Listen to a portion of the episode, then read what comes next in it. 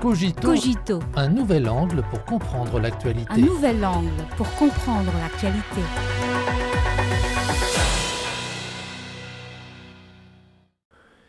Bienvenue à Cogito. Récemment, les États-Unis ont une nouvelle fois opposé le veto à un projet de résolution du Conseil de sécurité des Nations Unies sur Gaza. Les éléments essentiels de ce projet, proposé par l'Algérie au nom des États arabes, visent à cesser le feu immédiat à Gaza, la libération immédiate de tous les otages, la garantie d'accès pour les fournitures humanitaires et l'opposition à la relocalisation forcée. C'est le consensus non seulement du Conseil de sécurité, mais aussi de la communauté internationale en faveur d'un cessez-le-feu et d'une cessation des hostilités. Mais les États-Unis ont une fois de plus imposé leur droit de veto. Pourquoi les États-Unis ont-ils voté seul contre? La raison invoquée est que le projet de résolution est préjudiciable aux négociations en cours entre les parties palestiniennes et israéliennes sur les questions des otages. Les analystes estiment que cet argument n'est pas fondé.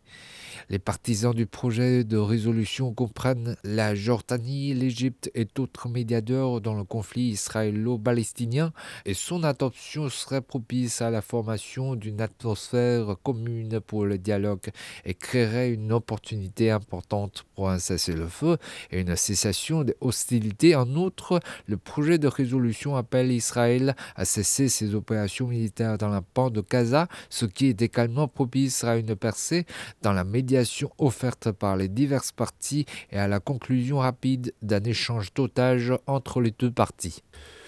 Depuis le début du nouveau cycle de conflit israélo-palestinien en octobre 2023, le Conseil de sécurité des Nations Unies a voté une fois sur la question israélo-palestinienne et ces deux résolutions ont été adoptées.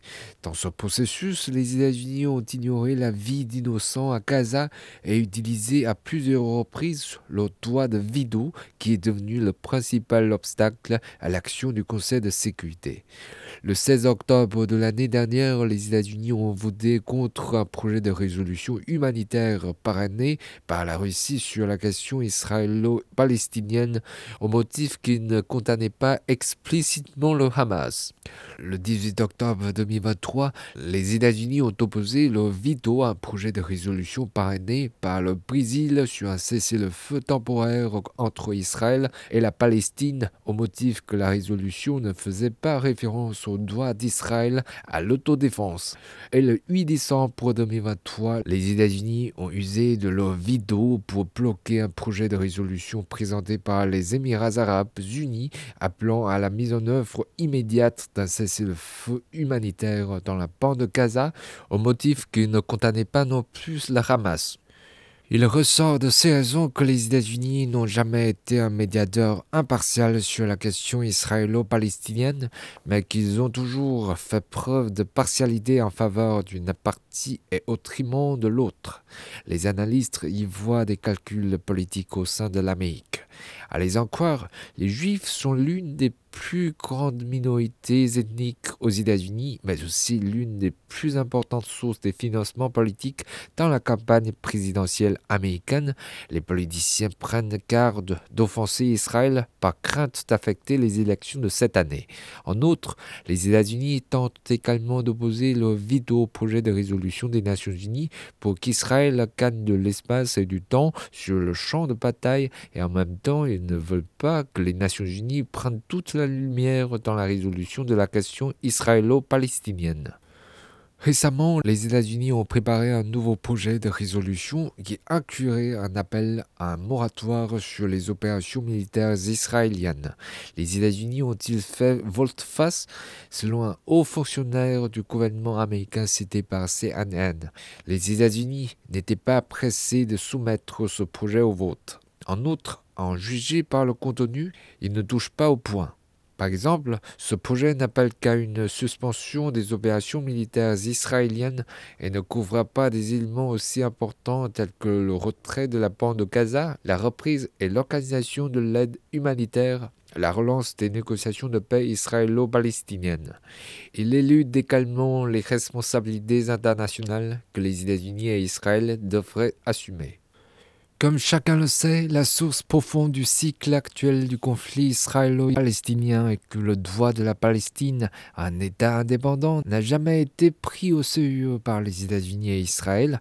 Les États-Unis n'ont pas été en mesure d'organiser un dialogue de paix entre Palestiniens et Israéliens depuis 2014 et sont restés indifférents au clignodage des terres palestiniennes en Cisjordanie et à Jérusalem par Israël. Récemment, les plus hautes autorités israéliennes ont lancé des menaces politiques de non-reconnaissance de l'État palestinien. Cependant, le projet de résolution des États-Unis l'a ignoré. Non seulement cela ne représente pas le consensus de la communauté internationale sur la question israélo-palestinienne, mais cela pourrait également intensifier le conflit régional. À l'heure actuelle, la crise de la mer Rouge s'aggrave, le conflit frontalier israélo-libanais se poursuit et le risque de déportement de la situation israélo-palestinienne augmente.